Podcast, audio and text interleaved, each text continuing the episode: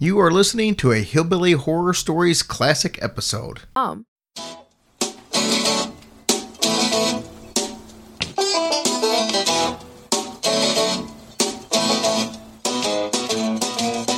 Welcome to Hillbilly Horror Stories. Now welcome your host, Jerry Polly, and his lovely wife, Tracy. I hear she's a lovely girl.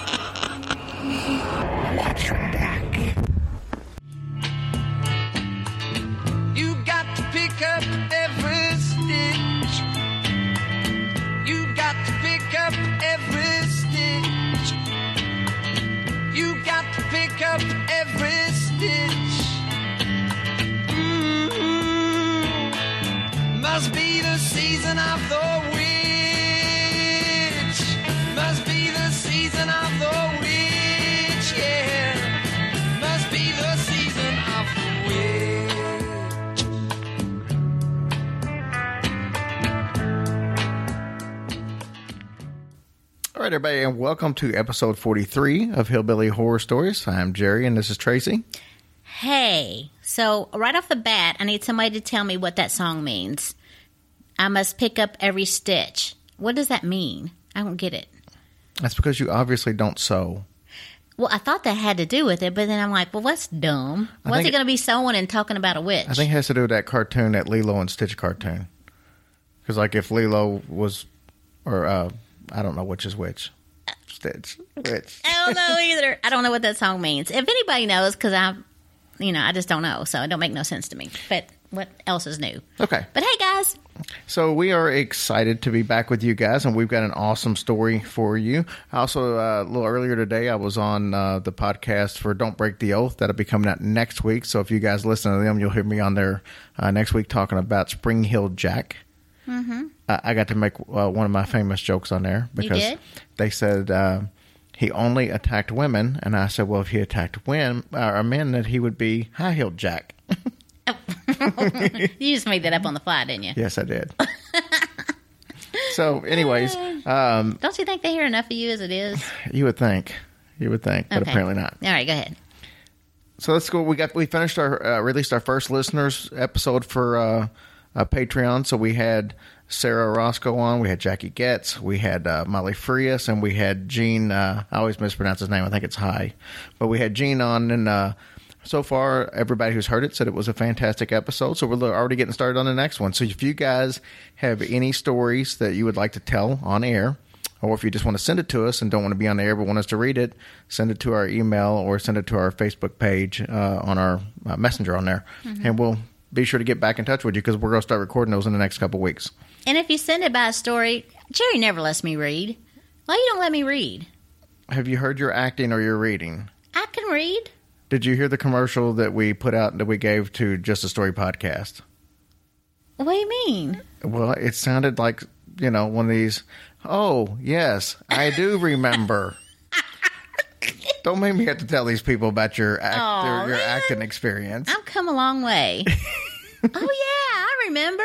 See how that that was better, right? yeah, I absolutely. got you, boo. I- absolutely. Yeah. Okay. Um, anyways, so I'm going to give a couple quick shout outs. First and foremost to our military and uh, everybody across the world that uh, does civil service type work policemen, fire department, EMS. Thank you guys for what you do. And prayers, our prayers are with all you guys in London. I'm telling you, this is so ridiculous. But we we are saying prayers for you guys, and I just want to go punch somebody in the face over there, whoever's doing that, because come on now. Yeah, you ridiculous. guys, you guys have really been hit hard over the past month. So uh, keep your heads up, and uh, hopefully uh, everybody can start getting these things straight across the globe. A couple quick shout outs. Uh, L- Lily Ordonez. I know, I know she thinks I'm pronouncing her name wrong, but I guarantee I'm not. Well, how do you know? No, I'm, I think she thought I was going to pronounce it wrong, but I think, Oh, I, think I I, got it. I think I got that one. Dean Carrington in Utah, uh, Missy Devania in uh, Louisville, uh, Cherie Hester Jackson in Love Louisville, you, Cherie. aka Camel Toe. Um, some iTunes reviews. We had uh, Paula sent us one. Tony T. Um, Les Lib. I'm not sure if I'm reading too Les much into that. Um, Cole 66. Uh, Chelsea Carter. Chelsea Carter. Deleon. Yeah, she's a Patreon supporter. That's right. No, I think I know somebody named that though. Seriously, Yeah, not her though. Chelsea, our Patreon supporter. No, no. I mean, I know her, but Unless the feel other person donates money to us, she's dead to us. Okay. I'm just kidding. I'm just kidding. that was a little rude. DeLeon 0515, uh, K Hager 4343, Celeste Seymour, uh, K Lucille, I don't know if I'm going to pronounce this right, Blankeny, CO 213. And they're actually uh, they they're in the Navy, I believe. So Nice. um, Thank you guys for protecting us. We appreciate y'all. God bless you. Southern Heathen, that's another one. That's a my kind of person. I was gonna say I know a lot of those. And uh, real quick for Patreon, here's the new Patreon supporters we have for the week: uh, Tina Aller, uh, Lisa Marie Nieto, Julie Coleman, uh, Darren Barry, Chelsea Carter, and Julie Bernard. Thank you guys so Love much. We you guys so much. it. Thank you. Uh, we I, I, I kind of left off an iTunes review because uh, this one's uh, kind of important, but I'm going to revisit it now. Debris Hut. Uh, we had a lot of fun with that one last week. That was the infamous three star rating that said Tracy was ignorant. And though I tend to agree in most cases, I did not think that that was completely warranted. And so we had fun with it the entire podcast. Uh, I actually heard from Miss Hut. That's not really her name, but for the sake of this, Yeah. we'll call her Miss Hut. Um, super, super nice. Very, very sweet. And we we talked back and forth on email for uh, uh, probably a couple of hours, and she um, explained herself. I explained myself, and when it was all said and done, it was a big kumbaya, and um, you know. She she didn't mean any harm in it. Like and we knew we we knew she did, and that's why we had fun with it on the episode. But um, in the in the end, she got a chance to voice uh, what she thought her concerns were, and and uh, she reposted her review to a five star review. So we greatly appreciate that. yes, thank you, doll. We appreciate you. And um, you know, thank you for being a good sport. Yeah, this, you are a like I good said, sport. We, we were just having some fun with it. That's what we do. That's how- Sometimes Jerry's full of himself. Um, in case y'all did not notice that. No, so stop it. I know it's hard to believe, but um, I, I can't remember what next week's episode's about, but it's unimportant because uh, oh, the important thing about next week's episode is that the girls from And That's Why We Drink are going to join us. oh, cool. So uh, we'll have some fun with Christine and them next week. nice. I can't wait. this week's story, and I'm and I'm in the process. If you guys have stories that you want us to kind of look into, I've got a boatload of stories already, so that's not that big a deal. But if you guys have something and, and I find it super interesting, I kind of move it to the front of the list. Uh, so if you got some uh, ideas you want us to check on, or some stories that we may not have heard from of from your neck of the woods, throw it to us, and uh, I'll start doing some investigating on it. Did you say boats and hoes? I did not say boats and hoes. What did you say? I said boatloads. Oh, boats and hoes. I guess Boats technically that could be like if it's a yacht, that's a whole bunch of stories. If it's like a rowboat, Oh, That's it's not true. near as many That's stories. true. Very So, true. Yeah, we can we can hardly wait. If you guys want to send us some stories, that would be great. So we're going to jump right into this story because there's a lot of details to go on, and I, I think with this story, uh, what's going to be the most interesting is I think everybody knows about the Salem witch trials. Uh, that as far as they exist, I don't think a lot of people have many details on it. Yeah, Uh, be for- interested. For example, um, and I'll throw this out your way. How, in your opinion, from everything you've ever heard, how do most witches get killed? Um, my assumption is they were burned at the stake. And that's probably going to be most people's assumptions. And with the whole Salem witch trial, not one person was burned at the stake. Well, thank you, Lord, because that's horrible. Well, how they died wasn't much less horrible, but at the same time, uh, we'll get into that a little bit. But there were witches that were burned at the stake, uh, and some pagans and stuff like that. We'll get into that. But for this actual uh, situation in Salem, there were no witches burned at the stake. So, but they did burn them at the stake in England and uh, some of the other witch hunts that that went on. But Oh, okay. not in this one. So let's talk about what a witch is. And I know most people think they know what a witch is. Uh, they think they probably have striped um, socks hanging out from underneath the house. But it's that's uh, you know you get that opinion of a witch, and everybody sees the Halloween witches, and and uh, Then you've got today's version of witches, which are like the the Wiccans and stuff like that that practice white magic, or the pagans, which pretty much are uh, into nature uh, more than they are actual gods and stuff. They're just more the the land and the earth. But for all all the reasons for this story, we're going to talk about what witchcraft was back in basically the 17th century. So, witchcraft, uh, as seen during this time, got its roots in folk magic. And, you know, this goes all the way back to since before prehistoric time. People believed that you could use spells and charms, and that would help your crops, and it was. Uh, would help in fertility situations, help heal the sick, and you could use it to even take revenge on somebody. Uh, and the the early pagan god, one of them uh, was half man, half goat. And early Christians decided they were going to add the wings of a fallen angel to him, and that's how you get the image that Christians used early on as Satan. So that's for real. Half man, half goat. But that's what one of the early pagan gods. Wow. that's what it was. Yeah. and it's the same thing we've talked about before, like in the rock and roll and the occult shows and Yeah. Mm-hmm. stuff, with like in like Pan and and all them, the half man, half goat. But you'll see the image of Satan all the time, most of the time, as you know the the goat hooves and the Mm-hmm. the horns and uh, the wings, and that's where this came from. Um, so you kind of go back, like I said, that the Christians did that because they really had a problem with the pagans, and they felt like that, you know, what the pagans did was Satan worshiping to them, even though that may not have been the case. That's the way the Christians felt because it wasn't the way they believed. Um, they felt like Satan needed several people to do his evil bidding, and what he would do was he would recruit young women to become witches. He would basically approach them and he would offer them uh, worldly possessions or sometimes sexual favors uh, to sell their soul over to him, and then he would have them sign their name in his book in their blood. And that's how they became a witch. I guess he just left out the bad part. What bad part? Well, like bad things that would happen if you were found out that you were a witch. Well, I mean, I guess that's just like anything else. If you're going to sell your soul to the devil, you probably already know the bad part. you're, you're selling your soul to the devil. Well, I mean, I guess so. That's stupid. They're they were dumb. So in the 1400s, uh, this goes. We're going way back, but we'll kind of catch up to where we're at. But in the 1400s, uh, the Christian churches began a big um, push against the pagans, and they decided they were going to destroy paganism altogether. Uh, over the next 150 years, over 50,000 pagans were burned at the stake and hanged. And but by the late 1600s, roughly, the, everything was kind of taking a change. It was becoming more science related, and all these kind of witch hunts and the pagan hunts and all that just kind of started slowing down a little bit. Dang, they took it to the extreme when they said they were going to destroy. I thought you was going to be like, hey, no more pagan club. No, they were club. no, they were tearing up the churches. They were destroying all the uh, Oh, the Wow. statues or any idols they had. Wow. Um, so everything's changing now more scientifically, but not everybody was happy with that. The uh, the Puritans, who got their name from the fact that they wanted to live by the purest of values.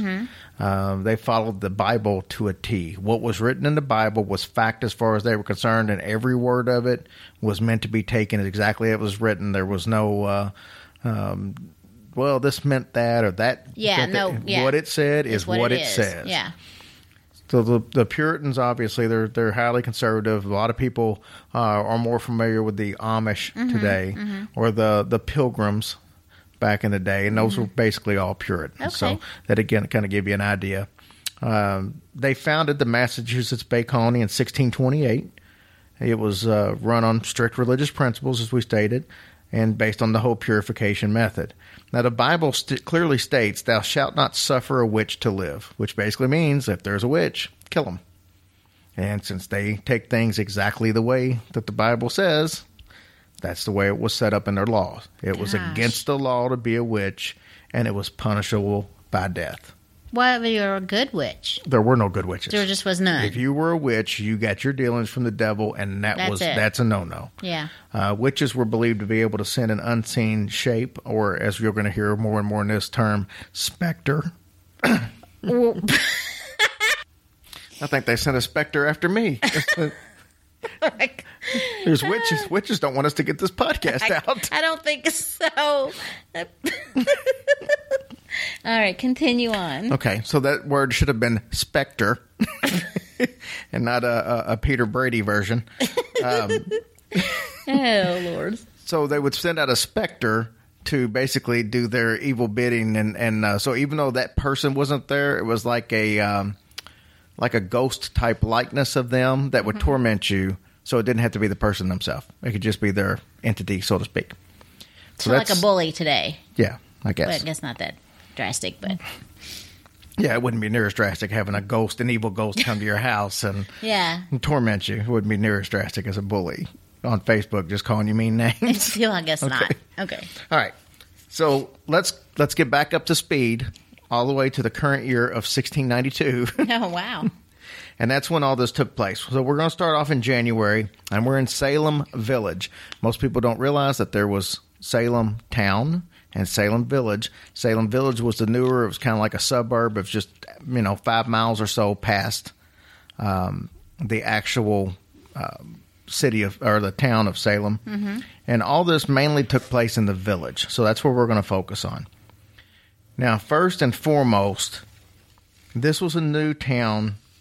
There was a new church, and there was definitely some contractual dispute over the pastor's salary. Um, Pastor Parris would berate his congregation and try to shame them into paying his salary. What a douche. And yeah, so he didn't know during all this that, that his daughters were actually, a daughter and, and niece were actually going to be the center of this whole thing. oh man. So what happens is is Minister Parris's daughter Betty, uh, she was nine years old, and his niece Abigail, who was eleven, lived with him.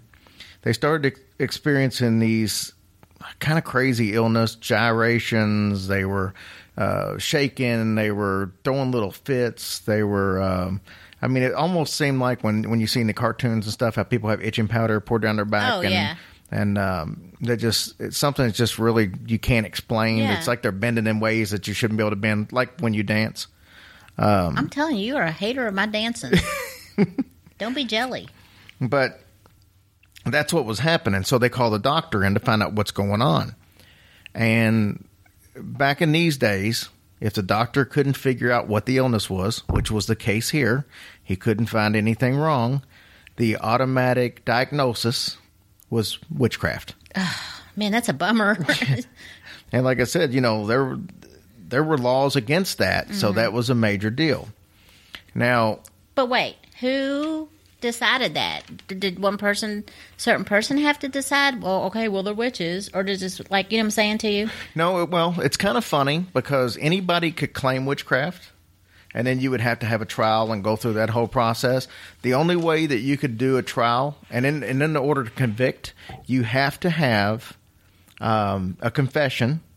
The only way you can convict somebody without a confession is if two people saw the actual act of witchcraft take place. I was gonna say because that's that's some horse crap. Because if somebody was just pissed at you that day, oh man, oh she's a witch. And that's what you're going to find out happened here. That's uh, Oh. yeah.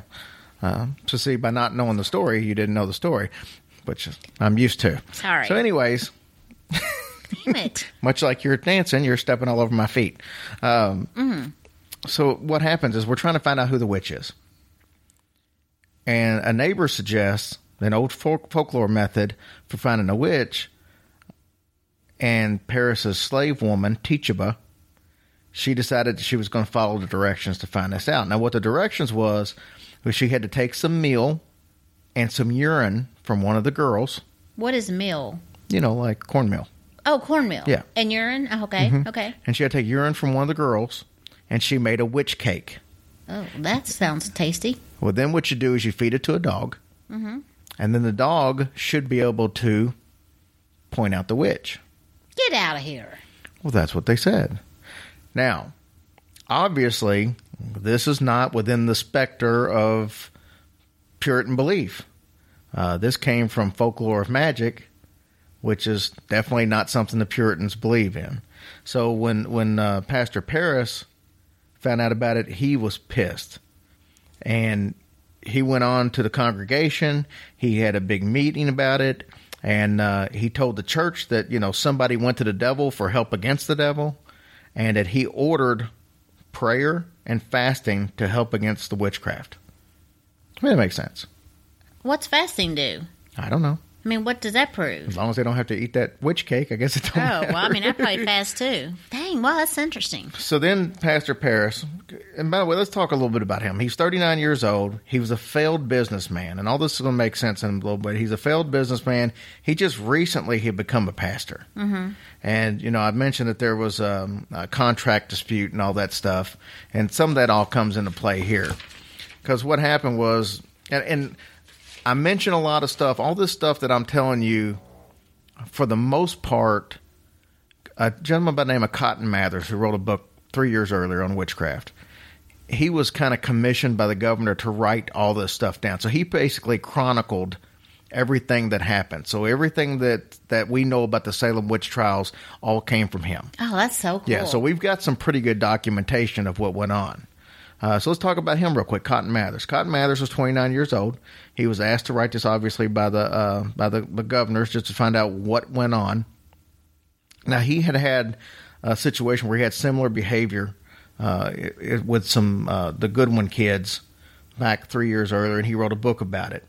Now the Goodwin kids, there was four of them. They said that they were bewitched uh, by a woman by the name of Goody Glover, and you're going to love this. she was brought to trial, and she was Irish though. She only spoke a language called Gaelic. She didn't speak English. They asked her to recite the Lord's Prayer, and no matter how many times she tried, she couldn't do it. They took that as a sign she was a witch, because no way that a witch could recite the Lord's Prayer. Had nothing to do with the fact that she didn't speak the language. Oh man. And 19 or uh, 1688, they hung her for being a witch. Well, to see, And that all- is not cool. And and the thing of it is, is the same problem that these Goodwin kids were having is the same problems, the twitching, the gyrating, Yeah. the um, screaming out. It was the same thing that's happening to these two young girls in Salem. So that's one of the reasons why they Hmm. got him involved. they should have had an interpreter. Now, under the, the the pressure of Pastor Parris to name who was bewitching the girls, they named the most obvious person they could, their slave, Tituba. Now, her and her husband were described as slaves from Barbados, so they're dark skinned, um, much like the Indians. That the Puritans were that was their natural enemy when they moved here. Because remember, they came here and they took the land from the Indians Yeah. and we'll get into a little bit of that. But um, so specific, specific tribe that they had problems were the were the Wabanakis. Mm-hmm. Uh, that they were the, the ones that were right there. Now Puritans looked at Native Americans as devil worshippers. They felt that they didn't have a right to the land uh, because they didn't cultivate it. So if they didn't cultivate it, it was pretty much free land, and they should just come in there and take it. And that's what they did. Now, this obviously didn't sit well with the Wabanakis because this was their land. They'd been there. They didn't want to cultivate it. Yeah, they just why wanted would to they have. have to? They wanted the open land. So one time uh, when the Wabanakis came to town for to, to trade, which they would come in and trade, you know, Mm-hmm. they had that relationship. There was a militia group that basically captured them and sold them into slavery, and this really pissed off the uh, people in the tribe because this was a lot of their women and children that they Mm-hmm. Yeah. captured and sold off. So in 1675, the Wabanaki started a series of uh, really kind of heinous and bloody wars against the Puritans and any English that were in that area. In 1676, they attacked a, a, little camp in Falmouth, Maine, and 23 women and children were killed. Uh, 11 men were killed. Some of them were captured, so they weren't all killed, but 23 women and children were killed or captured, and then, like I said, 11 men. There was a three year old girl there that survived by the name of Mercy Lewis. Mm-hmm. Now, this is 16 years before all this stuff happened, so she was three years old back then. And most of her relatives were killed during this Indian attack. Yeah. Her mom, dad, cousins, grandpa, all of them were killed. Now we're going to jump back ahead. Mercy's now 18 years old, and she's living in a ser- as a servant in Salem. And she's going to become a key figure of this whole trial thing, and we'll get into that a little more. It's a teaser. Okay. Mercy Lewis now works for the Putnam family, and she's starting to act bewitched, along with uh, Ann Putnam, who's 12. It's actually Ann Putnam Jr. It's funny, back in these days, they would name juniors after the women, too. Oh well. So you had, you know, Ann Putnam Jr., she was 12. Uh, and then you had the mom, which was just Ann Putnam, she's 30. And then you had Mary Walcott, which is her cousin, she was 17. They all started acting bewitched. So they were having, now they're having the same symptoms Yeah. uh, the jerking around, the gyrating, all that. This starts spreading like wildfire all over the place. This is like now everybody, not well, not everybody. It's kind of a stretch, but a bunch of the women, some of them married, some of them kids, some of them in between. They all start having these problems, and they all blamed Tituba. So this girl now is ready for legal action. They arrest her. Um, the girls, though, the original girls, the uh, Abigail and um, uh, the other little girl, his daughter, they were both too young to be able to, I guess, cause legal action Okay. because they're they're minors. But now you've got 18, 19, 20 Yeah. year old women, so now they can actually go ahead and arrest this girl. So in March 1692, seven people claimed to be bewitched, and it was all Tituba. Federal for, uh, formal complaints were, were charged, and the governor sent down two magistrates from uh, a nearby Salem town, John Hathorne and Jonathan uh, Corwin both of them were from the town of Salem, and they wanted to do a preliminary exam uh, to see if a trial was actually warranted. Okay. Now, the accusers are asked during this time to point out the witch. All of this is from actual courtroom records. Okay, Okay. so this is they asked Tituba, they pull her, kind of pull her up, and she's on the stand, and they said, "What spirit has uh, have you become familiar with um, that would cause you to hurt these children?" Mm-hmm. And she was like, "I'm, I've not hurt any of these children." Well, once she says that, the all the people that were accusing her, they just all of a sudden just kind of start falling on the ground, and all, it's like almost like in unison, and it's like, okay, what's up? Yeah, that's really bizarre. And, and then they're mo- and then every time they would ask her, you know, something else, they're like, "See, why do you hurt these kids?" Mm-hmm. And she's like, "I'm not hurting them."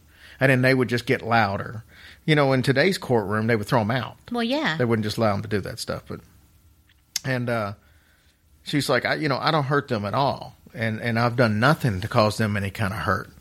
Well, these guys were good at what they did. These mm-hmm. magistrate guys, and what they decided that they were going to do was they they get confessions. That's what they do. So they kept hammering her, and finally she confessed to being a witch. And she not only confessed, but then she says, I'm gonna be a witch. I guess I'm gonna name some other people too. So this was like Ooh, you know, she threw him under the bus. well, it's kind of like what you said earlier about when you got problems with people, yeah. and it was not so much her throwing them under the buses. I think she was trying to save her own ass. Mm-hmm. So she not only confessed, she starts telling these other people. She says there was a tall man in black clothing, and he came to me. Sometimes he appeared as a dog, and basically told me that he wanted me to be a witch and to sign his book.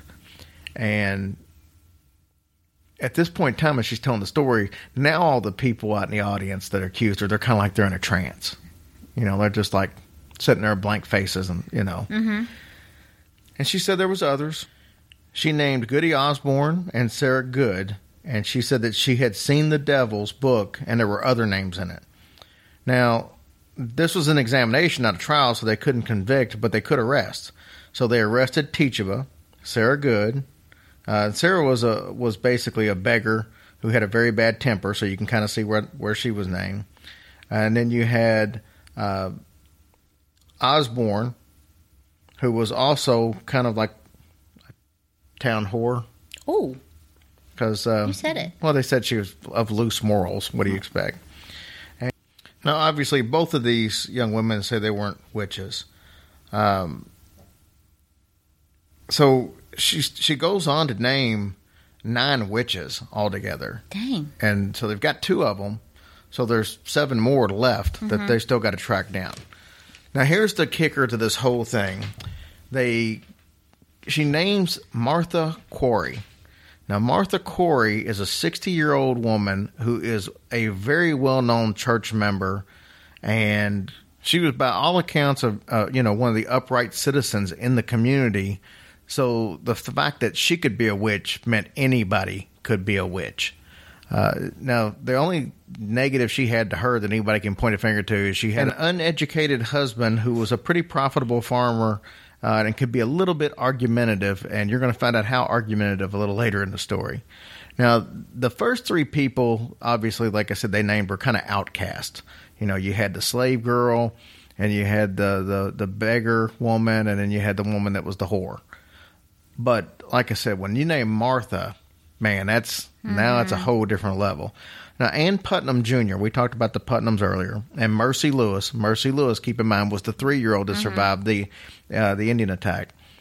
They claimed that Martha's specter tormented them. Now, remember we said specter earlier was basically she would didn't have to be there. She just basically sent a likeness of herself. Mm-hmm. Now, obviously, the the devil could take the form when you signed your name in that book. The devil could then take your form if, if that's what he wanted to do. So that's how all that works. Now, during Martha's questioning, she denied being a witch, of course, and uh, the kids were falling on the ground as she was saying this and acting crazy, acting a fool, as people would say these days. They was acting, they've fallen out. Yeah. And she said that she had nothing to do with their actions, and she asked to go pray, which was denied. And uh, she asked, she just kind of stood there and she just asked the Lord to kind of open the magistrate's eyes so they could see what was going on. That basically these girls were full of shit, mm-hmm. and you know they shouldn't be trusted. Um, unfortunately, back in the day, the magistrates actually relied on spectral evidence, and they would if, somebody said that your spectral came to them, that that was as good as having a witness. Wow. So yeah, like you said earlier, you could just get pissed off at somebody, Yeah. and point the finger at them, and that's the kind of stuff that happened. You know, at one time, time during her um, uh, appearance in the courtroom, she kind of bit her lip a little bit. You know how you know Yeah. you'll do kind of during the time of stress. Well, then when she did that, all the other girls out there started biting their lips. Oh, And then, and then, you know, the magistrate's like, "Quit biting your lip!" And then all of a sudden, she got mad and clenched her hands. And then all the girls started clenching their hands and moaning. And it was like the, the frustration level Yeah. had to be so crazy.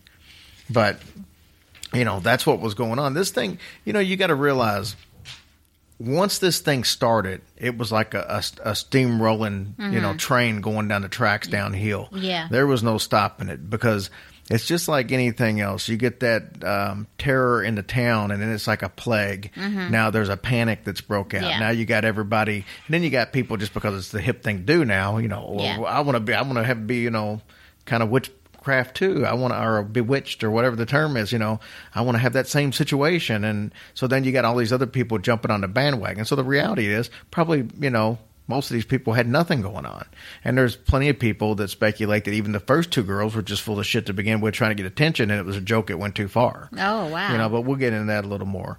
Peer Um, pressure. Right. So we're going to jump ahead to April of 1692. We're still at Salem Village. Uh, any sign of anything strange going on at all was witch witchcraft. That's just the way that it was. Now, wild stories were used as legal evidence. There was panic everywhere. By the end of April, there were six more accused. So now there's 10 people in jail. And this is an old, like, wooden barn type jail. I mean, this is not really a jail. It wasn't meant for that. It was meant to just kind of hold people for a couple of days. It wasn't meant for long term. So during the wintertime, so this all started in January, it was freezing in there. I mean, it was just because there was no heat. So it was freezing. And if it got to the summertime, it was going to be sweltering in there during that time. Um, so now you've got the whole thought process that if you're a witch, your family's probably a witch too. So Sarah Good was not only in jail, her four year old daughter, uh, Dorkins, I swear that's her name, Dorkins. Dorkins. Her four year old daughter, Dorkins, was there, and after eight months, she went mad. What? Yep. I don't understand how a four year old can that. I don't understand that. Well, because you're eight eight months of in a dark room. No, a- I mean I understand that, but I don't understand how could they could just assume that she was going to be a witch because too. well, how could they assume any of this stuff? I don't know. They're all crazy. So, So- she went mad, and what happened? She died. Oh, the little girl Mm-hmm. did. Yep. If you were charged, uh, and you you know, you were basically as a witch. If you were charged as a witch, you were guilty until proven innocent. And how they would test some of these people is, and they didn't, you know, through witchcraft, not just in this situation because they none of these really went through that, but a lot of the witch hunts after the fact, uh, or in other parts of the country, they would actually tie a boulder to you and put you in the water. And if you drowned, you were innocent. You weren't a oh. witch. Oh my God, that is Lucky dumb you. as shit. So that was not a win-win situation at all. So you were danged if you do, danged if you don't. Yeah, That's- but you, that- but at least your name was cleared. well, that's dumb.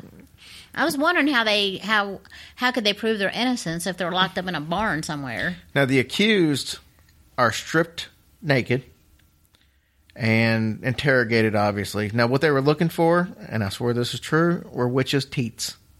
Their teats. They're looking for teats because you remember.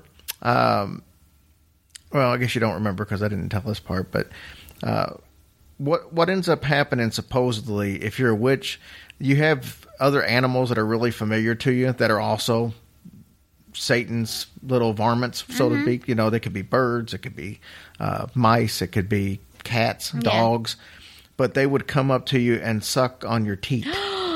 And but it's not like necessarily where you think it is. It could be anywhere on their body. It could be just like a little nipple, a random nipple anywhere. Is that where that that one? What do you call that fetish? A, No. a, oh. a teat fetish? No, no where people do it with animals.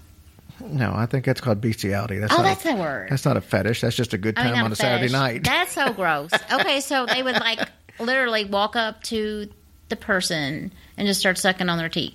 Yeah, wherever that teat may be. So that's why they would strip them because they wanted to see where it would be. Oh And- Lord, how embarrassing! Then also while they were in jail, they got charged for room and board. So if you wanted like, so if you wanted like your hay for that you slept on to be traded out every week or so, you had to pay for it. If you wanted food and water, you had to pay for it. Oh my! And you know, so what happened is uh, basically the jerk off sheriff that they had. His name was George Corwin. He was actually one of the nephews of that magistrate Corwin.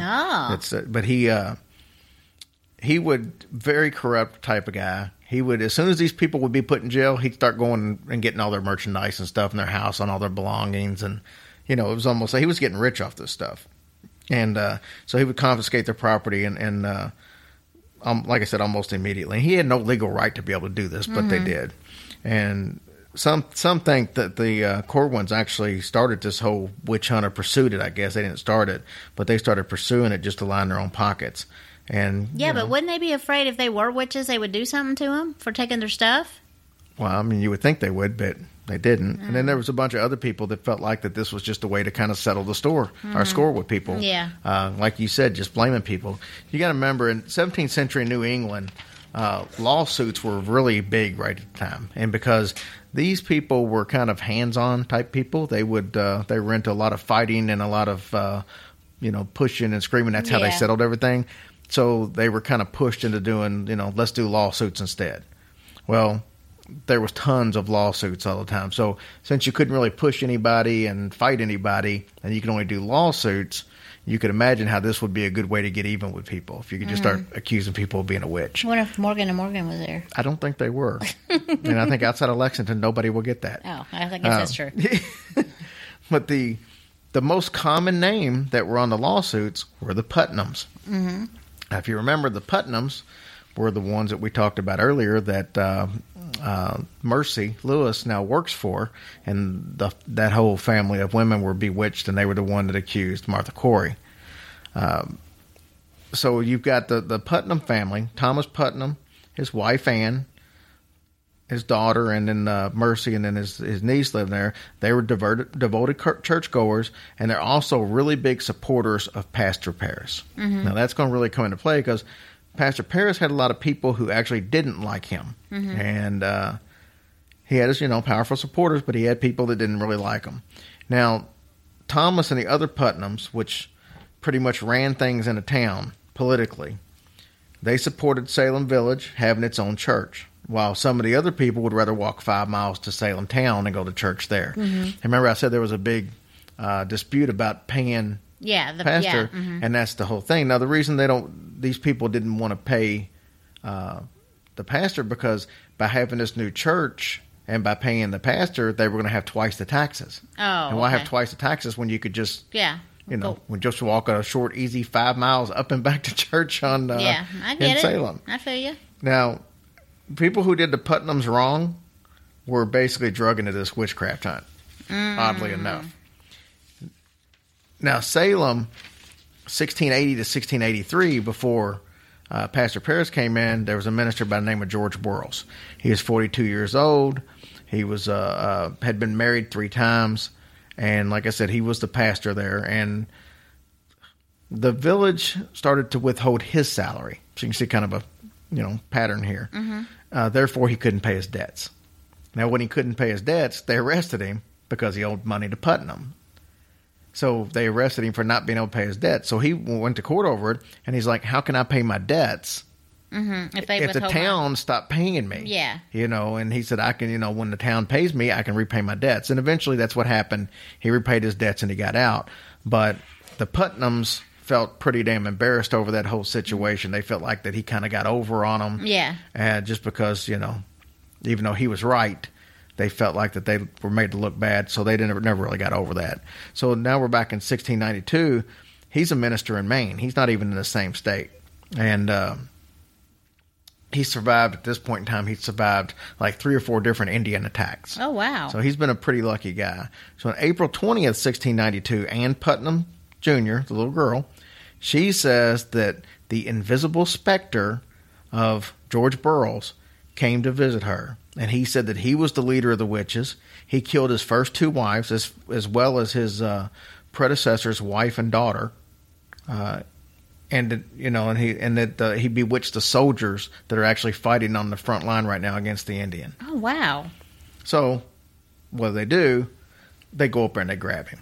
They said George. They go all the way up to Maine where they don't live. They've got a right to go up there and just grab him. Now we're five months in. Now we're in May of 1962. George has been brought to Salem, and he's kind of a smartass. If you just kind of read the things about him, he's kind of a likable guy. So he's asked about communion. They ask him when's the last time he basically has taken uh, part- partaken in the Lord's Supper, which is communion, and he was like, "Eh, I don't know, a couple times in the in the past. You know, one time I went to this church and they had it there, and I did didn't partake, and then uh, you know, a couple weeks ago I was at a service and they had it there, and I didn't partake, and then they said, well." Is it true that your house is haunted? It overran by toads. Toads. Toads. Oh. And he's like, no, my house isn't haunted. But we do have toads in the summertime. Well. So yeah. they kind of didn't like the fact that he was, He was just being a smart really. now, the whole town was fascinated by this whole, uh, I guess, the arrest of George Burroughs. Now, Cotton Mather, we talked about him earlier. He's the guy that wrote the book and he's documenting all this. Now, Cotton was a, a minister as well, so he kind of knew that George was a renegade and and uh, he'd been he'd not been formally ordained. Now, this is something that's kind of interesting. To be formally ordained by the Puritan Church, you must have an organized congregation and then actually have a formal um, uh, delegation that follows you. And he didn't have that. So even though he was at the church, because it wasn't technically an, an organization and it wasn't uh, uh, a formal allegiance of people signed there, he technically wasn't ordained. So they didn't really look at him as a minister Yeah. even though he was a minister. So the magistrates, once again, they could examine Burrow, but they couldn't convict or, or anything like that. May 27th, the governor ordered a spectral court and the uh, and appointed a jury of uh, men that were mainly just from the next town over. They uh, and then they, he had a, a group of judges. There was three judges, but none of them had any kind of legal training. They were just businessmen too. So they're just okay. You get to be judge today.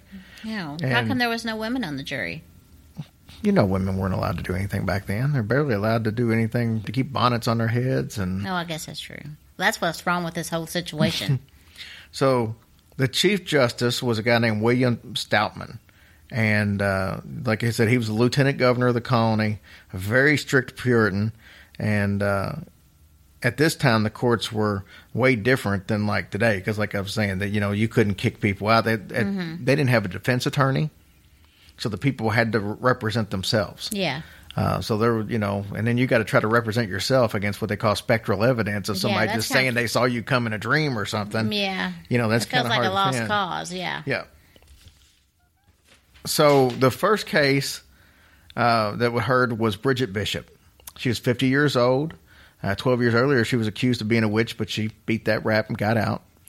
One of the witnesses against her was a 32 year old man named John Louder. Now, John claimed that he, that about a year before that, Bridget came to him in his bedroom, sat on his chest, and it was pretty much like a sleep paralysis thing. He said there was a bright full moon outside, and the reflection of the light coming through was on her face, so he could tell that it was her.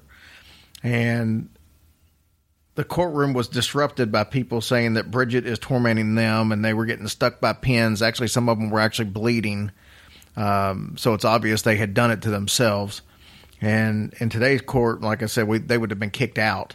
Wait, But- they were bleeding in the courtroom? yeah, Oh gosh. but you know they they didn't kick them out. They they actually looked at it as more as evidence.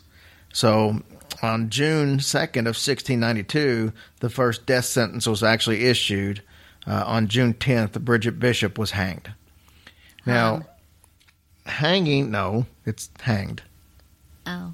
You have to learn your past participles. It's have hung. have been hung. You got to use like been in Oh. order to use hung. That's your English lesson today from Hillbilly Horror Stories because you know that we're the ones that need to be teaching English. Um, hanging was way different back then than what you would have met. Don't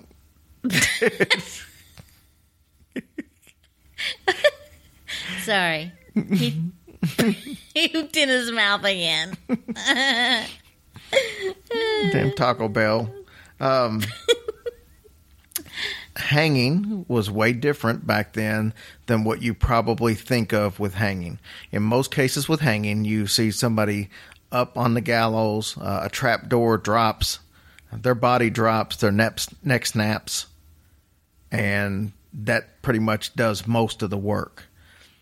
Back in these days, they didn't have any a setup like that. They would have the person climb up on the ladder, put the noose out there, and then they would basically just pull their legs away from the ladder. So they would technically just sit there and slowly strangle to death. Ooh. And depending on how heavy they were, de- made the decision of how quick they strangled Oh, again. wow. So yeah, it was it was really a, a gross situation compared. You know, it, all hanging's kind of bad, but this was this was even worse because there was no snapping a deck. It, it was basically a rope just sitting there strangling you. Yeah, death. that's not good. So disgusted by the hanging, one of the judge uh, judges he resigned and he said, you know, this is you know in protest and just said, hey, this is not something that should be going on. Uh, but they went on and they continued and and they didn't skip a beat.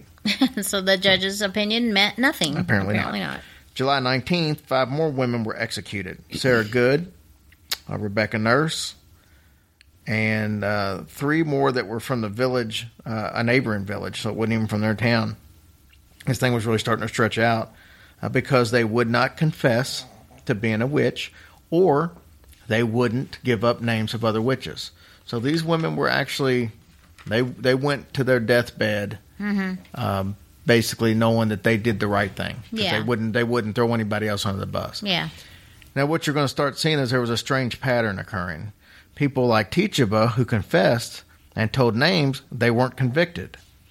So they wanted more confessions. Um, so they said, hey, basically, you give us as many names as you possible, and we're not going to execute you. But obviously, this had to start changing at some point in time. Now, George Burroughs' trial, he was the first person to speak um, against the Putmans. You know, the now the he would basically said that he thought it was bullshit, and they were just trying to uh, settle a score. Now, their servant, Mercy Lewis, remember, I said she was going to be a central figure in this whole thing. She says that he came to her as a specter and urged her to write in his book or he would kill her. Now, remember, Mercy was three years old and part of this Indian attack. uh, that she made it out from, where most of her family was killed. And she was later a servant for Mr. Burroughs. So she was his servant. Now, why is that important? Because he is described as having dark skinned. Many wondered how he was able to escape all these Indian attacks unscathed, basically. Abigail, Abigail Williams, she called him the little black minister, black like the Indians. Mm-hmm. So most of the Putmans and the, and the Puritans especially saw Indians as the devil. So keep in mind, her whole family was murdered by Indians. He was the same color as these Indians, and she worked for him and didn't like him. So now you've got this three year old who lost everybody in her family to Indians, and now she's got a chance to have another dark skinned guy, and she pretty much lowered the hammer on him. So the court was crowded. Eight people accused Burroughs of tormenting them. And Burroughs basically said that he was innocent and that, you know, they could say, you know, what they want, but he's not a witch. And as far as he's concerned, witches don't even exist. Hmm. So well, he basically just said, "Hey, I'm not that," and they got that foo. Yep. Wow. No, it didn't fly. Well- but that's what he said. Yeah. August 19th, Burroughs was due to be executed. So Cotton Mathers, who was in Boston, he made the trip up. And just as Burroughs had the noose around his neck, he started reciting the Lord's Prayer. Oh. Now, what was it that Cotton Mather said before? A witch couldn't say the Lord's yeah. Prayer. He said it over and over, and the crowd was like gasping, and you know Oh, they were oh, like, "Oh my!" And they're actually inching towards him to like Get him down. get him down. Well, it's about that time that Cotton Mathers kind of stopped it, and he reminded them that the devil could take on any shape that he wanted, and he could pretty much do anything. And he and you know the devil can present himself as, as lies. Mm. So they hung him, Oh man, he was so close. and uh, it was all due to Cotton Mathers basically coming in for the hanging, and then you know proclaiming that. The devil could do what he wanted to do. So yeah, I I mean, otherwise, if Cotton hadn't came in, he they would Yeah. have spared his life. Yeah.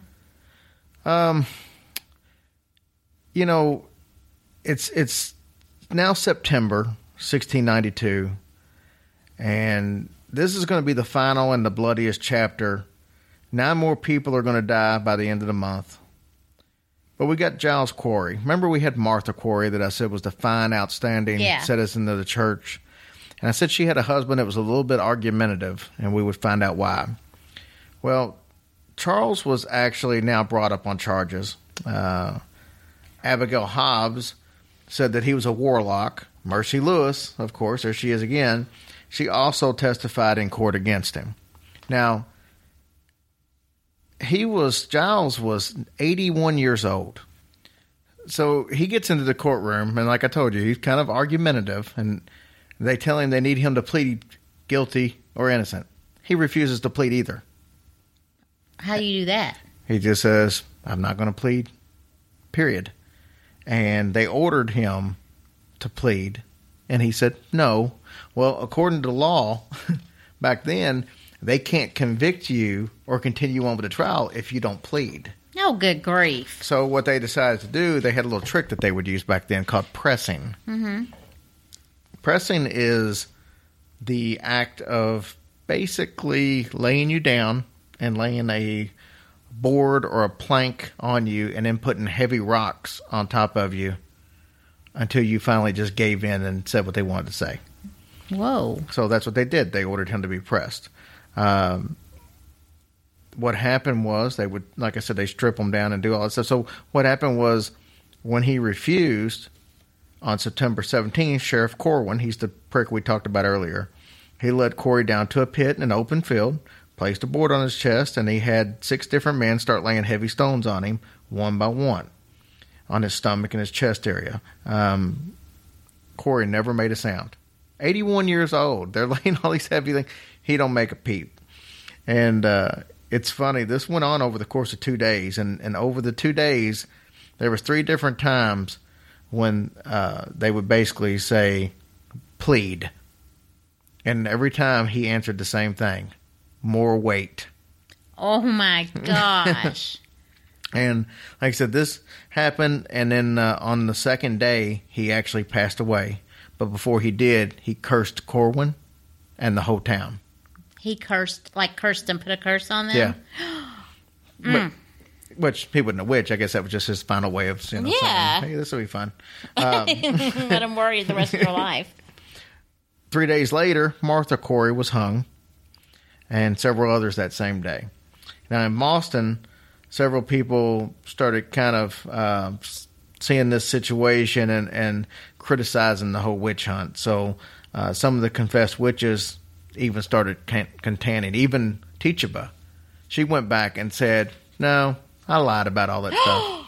You know, she she you know, I named all these people and half of them have been killed now, but you know, the bottom line is that well, no, Mar- Margaret Jacobs, um, she actually is one of the ones who sent Burroughs and uh, even her own grandfather to the gallows, What a heifer! and she went back and said, "Look, I, I'd rather, you know, I, I said this stuff just to save my own life, but I'd I'd rather die uh, than to keep living a lie." She wrote that in an actual letter that she sent.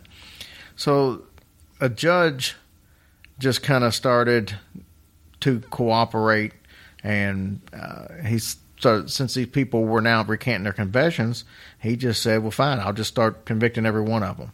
And that's what he started doing. By the end of October, the governor did away with the court, the special court that he had had set up. Uh, trials resumed in a regular court, uh, but this is key spectral evidence now was no longer used. So you couldn't use, oh, somebody came in my dream or, or their image of them came. And that was huge because that's what got most of these people convicted. There were three more convicted, but the government pretty much reprieved all of them. So he didn't So you mean, are you not going to sit there and tell me that that woman that lied about all those people didn't get anything? No, she ended up getting freed. But that, Get we'll, we'll, we'll talk about that later. That's a later story. so when when Judge uh, Stoughton, he was the guy from earlier, hears that the judge has reprieved all these people, he is pissed and he starts raging that Satan has you know won and he's advanced in their city. And um, so three months later, forty nine people that had been accused are now released. Three people died in jail waiting Oh, during this that didn't, you know. Tituba is released. She's the one that was the start of all this as far as the first one accused. A year after her arrest, and she got released to a new master because her master Parris, Pastor Parris, Master Pastor Parris, um, he refused to pay any of her jail expenses. So she got bought basically by somebody else by them just paying her jail expenses because I told you they had to pay. When it was all said and done, 24 people were executed from January till October. 1697, Samuel Sewall, he was a judge, he asked um, for the people's prayers. And he said that, you know, that hopefully their past sins will not damage uh, the future USA. You know, so what happened is you started realize, people started realizing after the fact that they kind of screwed up. So the people that were involved, they all started kind of stepping up. And this went on because I mean, this was 1692. So it took 1697, five years later, before one of the judges stepped up and said, "Hey, you know, let's let's learn from this and let's move on." In 1703, most of the evidence uh, was thrown out by the um, the actual court right there in the Colony Bay, Massachusetts, of what they were used to convict it. They threw most of that stuff out. I mean, it's too little, too late. People are already dead, but it was stricken stricken from the record books yeah. as evidence. In 1706, uh, 24 year old Ann Putnam, now Junior, well, she was only 12 at the time, she makes a formal apology to the church and to the families of the ones she helped execute. She said that I did it not out of malice, anger, or ill will towards any person. What I did was done strictly because my morality was diluted by Satan. It was nice of her to step up. You know, Yeah, she only, only several people died because of her doings. Whatever. In 1711, the colony pays monetary uh, payment and compensation to the families of those. Uh, the sheriff, though, he, he stole all that stuff. He never even had to pay anything back. No, no kind of disciplinary action. What a jerk. And uh, Hathorne, who was the uh, the first magistrate that was in town that was all this, he continued to live in Salem and never had anything else to say about the trial. Never apologized. Never said it was wrong. Oh, okay. Okay, well, I'm still waiting to hear what happened to Deshiba. or whatever hell her name Teachable. was. She was just re- she was released to another master. and that's all she got. That's all she got. Oh my lord! Now, Cotton Mathers eventually did say that he regretted the incident and the lives that had been taken. And but he said, you know, who is to blame? Is it the Puritans or is it Satan? So he kind of left it kind of open ended for that. Um, Butthole. now, so with this being said, what do you think really happened in this case with the whole witch trials? I mean, what do you think started it? Do you think it's something that got just completely out of hand? Do you think it was all a bunch of BS? I mean, what is your take on the situation? I mean, I, f- I feel like it really happened. And I think it's a bunch of crap that you can just say, oh, she, she, she, and she did, you know, or witches as well. And in the end, I'm kind of pissed because nothing happened to Toshiba. Teachaba. Teachaba. Yeah, she's not a TV. whatever her name is. I mean, that's crap. So many people lost their lives if that is the case. But do you think there was actual real, real witchcraft going on, or do you think these girls actually had something medical going on with them, No, or do you think they, had just made it all up? I think they had poison ivy, is what I think. And they were gyrating all around. Maybe that was a new dance move. I don't know. Well, if they didn't even let them dance in like uh, what was Footloose, I mean, how do you think dancing would be looked at in this area? Well, come on now. I mean, I don't know. I just think it's kind of hard. It, it feels like it's far fetched, but again, you just you really don't know. And I- can't imagine. I mean, imagine living back in those times. I mean, I would honestly, I would just stay in my dang house, not ever come out, and that way they couldn't accuse me of being a witch. I'll just pe- be a people, hermit. people back then. Well, see, but the hermits were the ones that were accused of being the witches. Oh. The outcasts were the ones that were the first called. Oh, So you well, really couldn't- I don't want to be a hermit. I just want you to leave me alone. And if you remember back from the Moll Dyer Go fishing or something. stories, she lived out in a town, uh, out in the Yeah, woods, all yeah, by by herself, and didn't bother anybody. And Well, see, it's again, it's a no-win situation in this in this time. But I really feel bad. I mean, for you know, like even today, people that might be on death row may have had absolutely nothing to do with whatever, but you just never know. Well, here's my take on the whole thing, and then I'm going to give you somebody else's take. I basically think that it was just a bunch of uh, a couple of little young girls that had nothing better to do with their time and wanted some attention, and then it got out of hand. And once they started the little deal, and then it started becoming, oh my God, now they're saying it's witchcraft. Oh, we could be accused of being witches.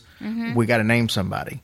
And I think it just got out of hand. And, See, and I wouldn't even have looked at it that way. That's so funny. and but let's ha- let's talk about how Linnda Caporael looks at it. Linnda Caporael was is actually a um, a college student in the in the early seventies, and she starts doing some research and she starts talking about the afflictions that these girls had. And then remember we talked about the same thing happened uh, with the, the the girls three years before that had caused that young the uh, Irish lady to be accused of witch and be hung. It was a similar symptoms. Well, what she found out when she was doing some studying is that the symptoms they had, the hallucinations, the um, the gyrating, the jerking, the the quick sharp pains, Mushrooms. Sort of. It's actually a sign of uh, similar to what you would get from LSD. Oh wow. And what she found out was that there was a there was something called ergot poisoning. Ergot poisoning is a fungus that grows on rye and other grains, but rye was the choice of grain used in Salem.